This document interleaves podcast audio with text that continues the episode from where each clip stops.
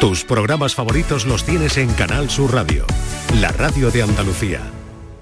Hola, muy buenas tardes, ¿qué tal? ¿Cómo estáis? Como siempre, abriendo la ventana al tiempo que dedicamos en Canal Sur Radio a la salud, cada tarde a las 6, hoy, edición del viernes.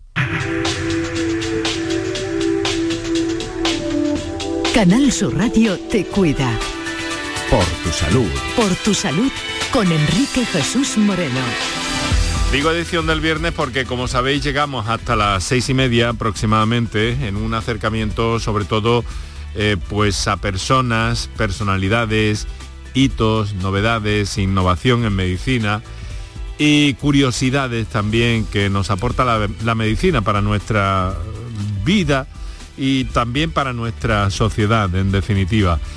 Eh, pero además de eso repasamos la actualidad más vibrante en el mundo de la investigación científica, tecnológica y médica. Es algo que nos acerca cada viernes el buen amigo Paco Flores. Paco, muy buenas tardes. ¿Cómo va esa primavera? Pues perfecta, con lluvia, con sol, muy bien, Enrique, muy tranquila Y, tranquila y, estupenda, por lo menos con temperaturas no tan altas y con estos regaditos que nos caen de, vez en cuando que tan bien nos vienen. Eh, por lo menos nos ayuda, no es que vayamos a solucionar el problema de la sequía, pero algo se alivia y sobre todo, sobre todo a nivel de salud, pues también es bueno que esté, que esté más limpio el aire. Bueno, vamos a empezar nuestro recorrido hoy, si te parece Paco, eh, nos cuentas a propósito de un fármaco para el Parkinson que eh, detiene el avance de la ELA en 20 pacientes, un fármaco para una enfermedad que ha demostrado algunas bondades en otra enfermedad, ¿no? Exacto, la ELA, la esclerosis lateral amiotrófica, es una enfermedad fatal de las neuronas motoras que provoca la pérdida gradual del control de los músculos. No tiene cura, y los tratamientos actuales, Enrique, se centran en reducir los síntomas y brindar cuidados de apoyo. En este sentido, investigadores japoneses han probado en un pequeño ensayo clínico realizado en 20 personas con esclerosis lateral amiotrófica si un fármaco que se suele usar en pacientes con la enfermedad del Parkinson podría ser eficaz. Y los resultados que se publican en una prestigiosa revista muestran que el tratamiento es seguro y que ralentiza la progresión de la ELA una media de casi 27 semanas. Uy, uy, uy, uy, uy, uy, lo que me encuentro por aquí. Inteligencia artificial no puede faltar en cualquier menú estos días, pero es que claro, es resulta un poco inquietante que eh, la inteligencia artificial eh, pueda ser capaz de predecir el riesgo de muerte de pacientes hospitalizados. ¿Esto cómo es, Paco? Sí, ahora la tenemos hasta en la sopa. Una inteligencia artificial es capaz de leer las a menudo confusas e ilegibles notas de los médicos y estimar con precisión el riesgo de muerte de los pacientes, la duración de la estancia en el hospital y otros factores importantes para la atención médica. Diseñada por un equipo liderado por investigadores de la Escuela de Medicina Grossman de Estados Unidos, la herramienta se utiliza actualmente en sus hospitales para predecir las posibilidades de que un paciente dado de alta sea readmitido en el plazo de un mes. ¿Qué posibilidades aporta este avance? Pues en principio, Enrique, que al automatizar las tareas básicas, la tecnología pueda agilizar el flujo de trabajo y permitir a los médicos pasar más tiempo con sus pacientes. Eso, en teoría. Veremos a ver si eso es cierto con el paso del tiempo. Bueno, vamos a ver. La terapia celular CARTE, que algunas veces hemos explicado en el programa, perdón, algunas veces tomando como referencia también ciertos asuntos que traemos a, eh, cada semana al programa. Pero en fin, esta tecnología eh, eh, parece que se va implementando para combatir los cánceres más resistentes, ¿no? Sí, eh, en un ensayo clínico internacional liderado por Jesús San Miguel de la Universidad de Navarra, confirma la eficacia del tratamiento CARTE en, recaídas precoces en mieloma múltiple, un cáncer de la médula ósea que acaba comiéndose los huesos y que es difícil de diagnosticar. Dos estudios que se han presentado recientemente en la reunión anual de la Sociedad Estadounidense de Oncología Clínica confirman el potencial de esta innovadora terapia en dos tumores hematológicos, el mieloma múltiple y el linfoma de células B grandes. Las CARTE eh, no, es un no son un medicamento al uso, Enrique, y es un fármaco vivo que se mm. fabrica para cada enfermo con una elaboración particular se extraen básicamente las eh, células del sistema inmune, los linfocitos T del paciente, se modifican genéticamente para que sean más potentes y selectivas y se vuelven a infundir en el paciente para que le defienda de estos tipos de cánceres hematológicos. Se crea como un automedicamento personalizado. Exacto. Vamos a hablar de la apnea del sueño porque este asunto y no dormir profundamente empeora nuestra salud cerebral, eso de la higiene del sueño, de lo que tanto se habla últimamente. Sí, las personas que tienen apnea del sueño y pasan menos tiempo en sueño profundo pueden ser más propensas a tener biomarcadores cerebrales que se han relacionado con un mayor riesgo de ictus, enfermedad de Alzheimer y deterioro cognitivo según una investigación realizada en la clínica Mayo de Rochester en Estados Unidos. El estudio no prueba que estas alteraciones del sueño causen los cambios en el cerebro o viceversa, sino solo muestra una asociación y por lo tanto, Enrique, como siempre decimos, hay que seguir investigando bueno, pues otra, otro titular eh, de avanzadilla, descubren cómo predecir el riesgo de sufrir un infarto o un ictus. Sí, una investigación localiza que las placas, la aterosclerosis de grasa, que obstruye, que hemos hablado, y has hablado muchas veces en este programa, que obstruye las arterias, se rompen en el punto más cercano al corazón. Hasta ahora se desconocía la localización exacta de las roturas de las placas, pero ahora investigadores de la Universidad de Lund en Suecia la han cartografiado. Este hallazgo puede conducir al descubrimiento de nuevos tratamientos preventivos. Vamos con otra eh, que, tiene que ver con, con, un día, un día mundial del síndrome antifosfolípido. Eh, se conoce en abreviatura como SAF. Hoy es el Día Mundial de este mal. ¿Por qué se celebra en este día y en qué consiste esto, Paco? Pues para dar visibilidad a esta enfermedad autoinmune, sistémica y desconocida que se caracteriza por la producción de autoanticuerpos que actúan contra las propias células o tejidos y que se dediquen más fondos a su investigación. Son, sus síntomas son más frecuentes o más frecuentes son las trombosis y las complicaciones durante la gestación, aunque también puede tener otras manifestaciones. expertos eh, advierten que con la terapia actual, en torno a un 70% de las mujeres con síndrome de antifosfolípido pueden lograr un embarazo exitoso. No obstante, insisten en la necesidad de planificar el embarazo y hacer un seguimiento y control exhaustivo por parte de un equipo multidisciplinar y por eso hoy quieren hacer hincapié en, llamar la atención sobre esta enfermedad un poco desconocida.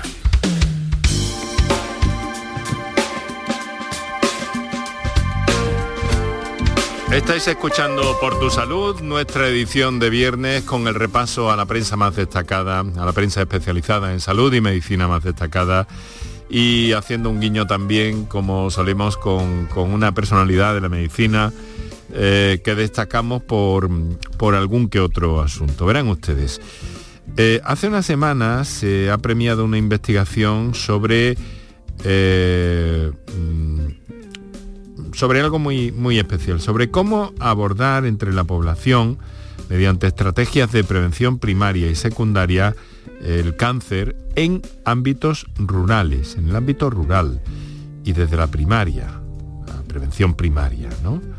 Vamos a aprovechar este estudio eh, para preguntarnos eh, si lo es, si, si es lo mismo, quiero decir, ejercer la medicina de familia en las zonas rurales que en las ciudades, o cómo se aborda la prevención de algunos tipos de enfermedades como el cáncer desde el ámbito eh, rural. De esta forma queremos rendir también un homenaje desde este programa de la Radio Pública de Andalucía a los médicos rurales y lo vamos a hacer con uno de ellos, con el doctor Ángel López Herrán, que trabaja en Cañada Rosal desde el año 1989, es un municipio de unos 3.000 habitantes a casi 80 kilómetros de Sevilla capital. Doctor López Hernández, muy buenas tardes. Hola, buenas tardes. Eh, buenas tardes a todos los oyentes. Muchas gracias eh, por acompañarnos.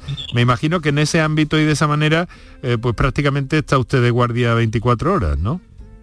Bueno, hombre, eh, sí, estuve, cuando, cuando empecé en esa época que, dice, pues estuve, estamos la guardia 24 horas durante 7 días en semana. Hmm. Ya hoy día tenemos una, tenemos la guardia centralizada, aunque yo como vivo aquí en el pueblo donde trabajo, pues bueno, pues la verdad es que a veces estoy, estoy disponible para mis vecinos en casos de emergencia y sobre todo por redes sociales, ¿no? donde consultan hoy día muy frecuentemente. Hay que humanizar, hay que humanizar también la tarea del médico rural, que duda cabe. Bueno, ya sabe que me acompaña Paco Flores, doctor, y que cada, cada día nos traza para situar a nuestros oyentes un poco el perfil técnico y humano a veces de, nuestro invitado. Paco. Bien. Pues el doctor Ángel López Hernández es licenciado en Medicina y Cirugía por la Universidad de Sevilla, especialista en Medicina Familiar y Comunitaria, vive con su familia, integrado en la comunidad donde trabaja como médico, es un gran divulgador de la medicina rural y si alguien le quiere seguir, tiene un blog médicorural.es donde comparte experiencias y medicina para todólogos. ¿Qué es esto de todólogos, doctor? Bueno, eso es una palabra que hay por ahí. Yo lo, se lo puse eh, como introducción a mi blog, donde quiero, donde lo que quiero quiero transmitir es que los médicos rurales en realidad hacemos de todo, ¿no? Mm. Somos una todología, o sea, atendemos cualquier patología en cualquier circunstancia y a cualquier edad sea, hacemos de todo, ¿no? Eh, estamos, somos médicos eh, pluripotenciales, los médicos rurales, y bueno, esa palabra pues parece que es una palabra que comprende todo el mundo, donde todo lo hacemos. Hablando de, hablando de palabras, doctor, eh, ¿le gusta la palabra influencer? Bueno, sí, una palabra, un neologismo nuevo los que estamos ahora con las redes sociales. Y sí, bueno, la conozco y, bueno, me gusta porque es una palabra que eh, donde a mí me han incluido alguna vez eh, en el ámbito de la medicina rural. ¿no? Bueno, le han incluido con razón porque es usted un médico eh, muy activo en redes sociales. Sí, la verdad es que sí, porque yo creo que hoy día la mayoría de la gente está en redes sociales, o bien en Twitter, o bien en Facebook, o bien en, TikTok, o bien en Instagram.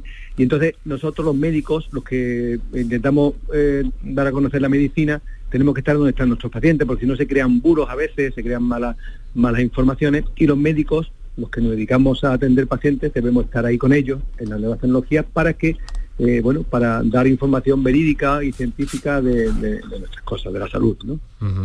Paco, tú, eh, Doctor, eh, el verdadero médico de familia es el médico rural, porque usted lo mismo ve al hijo que al padre, al hermano. ¿No es así que, es el verdadero médico de familia o no? bueno, nosotros, la verdad es que nosotros, los médicos rurales, atendemos desde que nacen hasta que, hasta que mueren, los atendemos desde mm, cuando vienen del hospital, porque hoy día es verdad que los partos se realizan en el hospital, aunque he tenido que atender alguna vez algún parto de forma, de forma inesperada, pero bueno, la verdad es que eh, si atendemos niños hasta que mueren, hasta que el hecho de los que quieren quedarse en el pueblo a morir, pues los atendemos aquí. Pero es verdad que nosotros los médicos rurales somos simplemente especialistas en medicina de familiar y comunitaria que ejercemos en un entorno rural y atendemos a una población que tiene unas características y unas cualidades propias del entorno rural, ¿no? Son pacientes más, eh, generalmente más ancianos, tienen una enfermedad, muchas más enfermedades crónicas, tienen una cultura y una economía propia y unas creencias de enfermedad propias. Por lo tanto, eh, es verdad que ejercemos de otra manera, ¿no? Y, además, lo más importante es que los médicos rurales nos, caracterizamos fundamentalmente porque eh, por la cercanía, por el compromiso ético con nuestros pacientes, porque bueno, porque además atendemos a nuestros vecinos, prácticamente a nuestros, a nuestros amigos, a nuestras familias, ¿no? Y eso eh, es lo que marca un poco la diferencia. Pero en realidad somos todos médicos de familia, la medicina de atención primaria, que es la medicina, digamos, más importante que existe en la sanidad pública. Mm. Em, Ángel, y dígame una cosa, ¿no? Porque, bueno, con, con, ese nombre y esas eh, circunstancias, sus vecinos, pero le quiero preguntar algo muy especial, ¿no? Eh, ¿Usted se encontró con la medicina rural o la encontró la medicina rural a usted? ¿Por qué tomó en el 89 esa decisión de quedarse ahí en, eh, de situarse donde está ahora? Bueno, yo la verdad es que mm, a veces, a mí siempre me ha gustado la medicina en general, yo siempre he querido ser médico, ¿no? Médico que atendiese todo tipo de, enfermedades, ¿no? Entonces, yo soy de un pueblo, yo nací en Coripe, en Sevilla, un pueblecito pequeño de la Sierra Sur de, Sevilla, donde una vía verde muy bonita. Y entonces, pues la verdad es que la primera vez que yo trabajé de médico, lo hice allí, en un pueblecito pequeño, ¿no? Y entonces, pues, mm, y después las circunstancias me fueron llevando de pueblo en pueblo. Trabajé en el Coronil, trabajé en Pruna, trabajé en, hasta que llegué a Cañada Rosal. Yo la verdad es que, eh, mm, que eh, las circunstancias de ser médico rural pues me, cautivó, me cautivó. Eh, eh, eh, el médico rural es un médico total, un médico, el médico que hemos pensado todo siempre, el médico de toda la vida. El todólogo. El todólogo, el médico de siempre, de nuestros abuelos, y entonces pues me cautivó y siempre me quedé, me he querido quedar aquí en, en los pueblos, en el pueblo donde trabajo, concretamente ahora en Cañada Rosal, donde llevo ya pues más de 34 años. Pero cambió, cambió el sur por el norte, ¿no? De, Coripe, de Coripe, Pruna y todo esto a Cañada Rosal, que está para situar a nuestros oyentes, eh, digamos que no llega a ser sierra-sierra, ¿no? Está muy cerca de, la provincia de Córdoba, entre Écija y Palma del Río, podríamos decir, ¿no? Efectivamente, efectivamente. Está en la campiña, lo que llamamos aquí la campiña tijana, ¿no? Eh, la campiña, el desierto, la Monclova, es una zona, digamos, de campiña más que de sierra. La parte de aquella donde yo nací es, de, sierra, es decir, la sierra sur de Sevilla, y esta es la campiña, que es una zona eh, norte pegada a Córdoba, prácticamente eh, muy cerca de Córdoba también. Paco. Si no, me equivoco, son de, de las colonias que, construyó Pablo de la Vide, ¿no? El valido de Carlos III, ¿no? Sí. Efectivamente, efectivamente. Es una colonia que de las que eh, colonizaron eh, unos eh, colonos de origen alemán, suizo, y esta zona, este pueblo concretamente, aquí fue una, característica propia de los de alemanes, ¿no? Vinieron colonos alemanes a colonizarlo y son, por eso tienen unas características propias este pueblo de, unas características físicas propias de allí del norte. Doctor, una pregunta. Eh, ¿Le, da tiempo para investigar sobre el efecto de lo rural en la salud de las personas? Bueno, eh, eh, sí, sí, me da, porque en realidad, en realidad yo me dedico más que nada, yo soy un médico clínico, donde casi todo el tiempo me lo, me lo, me lo lleva a la parte clínica, ¿no? Yo hago, tengo una consulta, hago consulta diariamente, después hago guardia, una guardia cada seis días de 24 horas. O sea que, entonces, la verdad es que, y después incluso hago algunas tardes extras para quitar listas de espera. Entonces la, parte, la mayoría del tiempo es una parte clínica. Pero sí es verdad que yo estoy en, una sociedad científica, la Sociedad de Medicina Familiar y Comunitaria, y estoy en los grupos rurales de medicina, de medicina rural de Andalucía y de España. Entonces ahí eh, a veces hacemos investigaciones en cuanto al, trabajo de lo rural. ¿no? Hace poco hemos concluido un estudio de con relación a, la COVID-19, hemos intentado, hemos iniciado algunos estudios de las diferencias de de la medicina rural a la hora de, invertir recursos, en, cómo lo invertiríamos. En fin, hemos, hemos hecho eh, hemos hecho alguna alguna investigación en algún tipo de, trabajo, de, algún tipo de enfermedades. En fin, algunas cosillas se hacen, pero pocas. Yo la verdad es que soy un médico más clínico, me he dedicado más a la clínica que a la investigación. Eh, o sea que comparten que hay buen ambiente en el ámbito de la, de la medicina rural, de alguna forma también, ¿no? Sí, efectivamente. Nosotros, nosotros en nuestro en nuestro ámbito eh, bueno, nuestro ámbito, la medicina de los pueblos, pues además de tener un ambiente de trabajo bueno, eh, la verdad es que tenemos, eh, aquí en, los pueblos somos pocos y los pocos que estamos nos llevamos muy bien, intentamos compartir compartir las cosas y el ambiente de trabajo suele ser un, ambiente un ambiente bueno. Y luego me han dicho que predica usted también con el ejemplo, porque tengo entendido que muchos de sus desplazamientos lo hace, los hace en bicicleta. ¿Esto es cierto o no? Sí, bueno, muchos no, todos, porque ¿Todos? Eh, sí, sí, yo voy en bicicleta. Hoy no, porque hemos tenido un día de lluvia desde esta mañana que me levanté y entonces la verdad es que no, he podido. Hoy, es el primer día desde hace ya muchos meses que no voy en bicicleta al trabajo. Bueno, pues eso está bien, eso está bien porque ha llovido. sí, yo voy en bicicleta al trabajo. Bueno, no vamos a claro, la lluvia es muy, mucho más necesaria. Eh, yo voy en bicicleta todos los días al trabajo, hago los avisos a domicilio en bicicleta y, al, y a los residentes que vienen aquí a rotar conmigo en el ámbito rural les tengo una bicicleta para que vengan bicicleta. Bueno, eso ya es, eso ya rizar el rizo, ¿eh? eso es ya un toque de excelencia, doctor. Sí, sí, sí, así es, así es. A ver, Paco. Doctor, ¿no ha tenido vocación de volverse a la ciudad o se queda para ahí para siempre?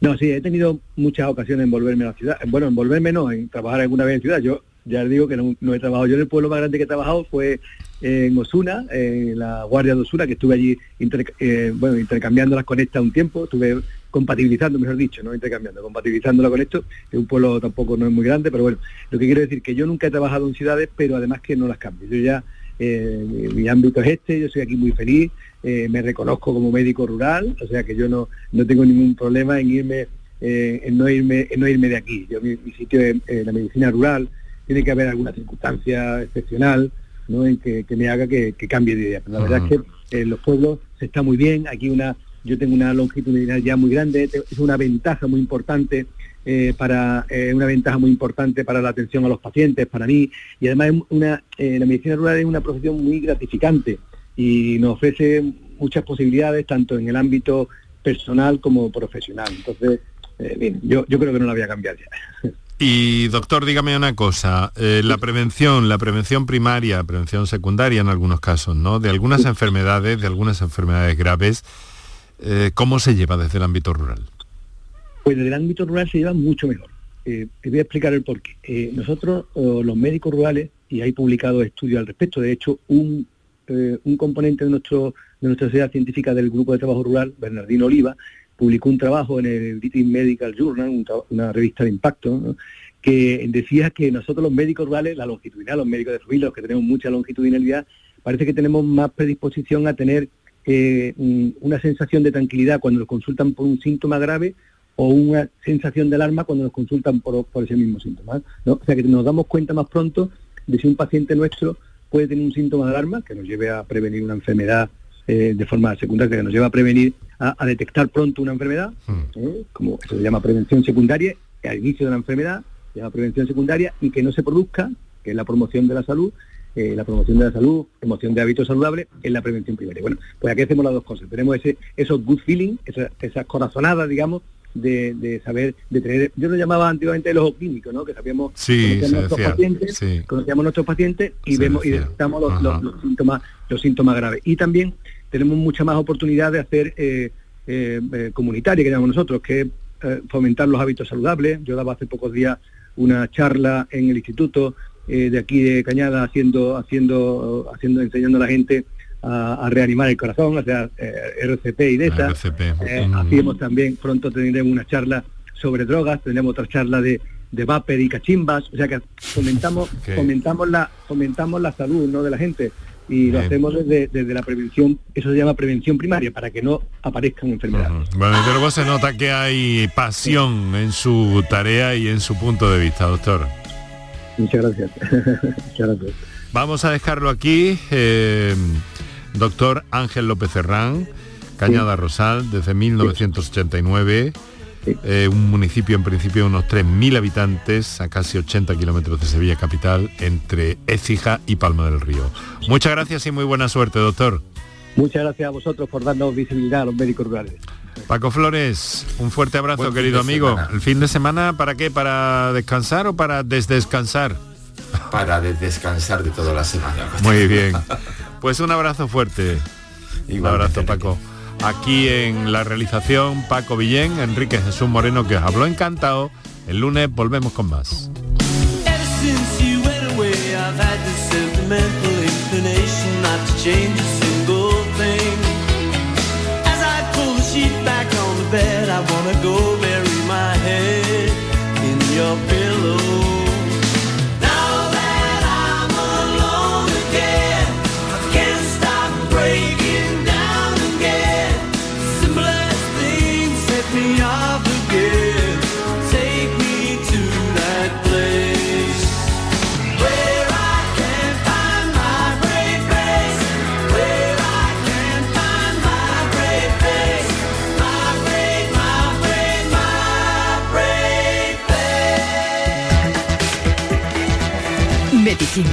Prevención, calidad de vida.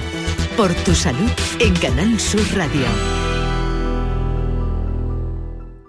Aquadeus, ahora más cerca de ti, procedente del manantial Sierra Nevada, un agua excepcional en sabor, de mineralización débil que nace en tu región. Aquadeus Sierra Nevada es ideal para hidratar a toda la familia y no olvides tirar tu botella al contenedor amarillo. Aquadeus, fuente de vida, ahora también en Andalucía. Canal Sur Radio, Sevilla. Si necesitas recuperarte de una operación de cadera, rodilla o cualquier otro proceso médico, en Vallesol podemos ayudarte. Contamos con profesionales que te ayudarán a recuperarte más rápido y llevarán un estrecho seguimiento de tu evolución. Y todo ello sin desplazamientos innecesarios y por mucho menos de lo que imaginas. Infórmate en el 924 24 25 o en vallesol.es. Vallesol, la residencia que te mereces. Si estás cansado ya de tanto pagar entre gasolina, luz y ahora el tope del gas, venga, corre y llámame, que no hay tiempo que perder, nuestro petróleo es el sol y lo tienen que saber. Placas fotovoltaicas Dimarsa. Infórmate en el 955 12 13 12 o en dimarsa.es. Bienvenidos a Sacaba. Mil metros de electrodomésticos con primeras marcas. Grupos Whirlpool, Bosch y Electrolux. Frigoríficos, lavadoras, hornos, vitros. ¿Quieres más? Aires acondicionados, aspiradoras, pequeños electrodomésticos. Y financiamos en 12 o 20 meses sin intereses solo tú y Sacaba. Tu tienda de electrodomésticos en el Polígono Store en calle nivel 23. Ven a ver nuestra exposición y sus 25 años de experiencia. Sacaba. Capricho Andaluz, pionero en tarrinas monodosis sostenibles, tu aliado en tus mejores momentos. Aceite de oliva virgen extra y vinagres en tus ensaladas, tomate y mermeladas en tus desayunos, patés en tus meriendas. Descubre el amplio abanico de sabores en caprichoandaluz.com. Capricho Andaluz, cuida de tu salud y del medio ambiente. En Canal Sur Radio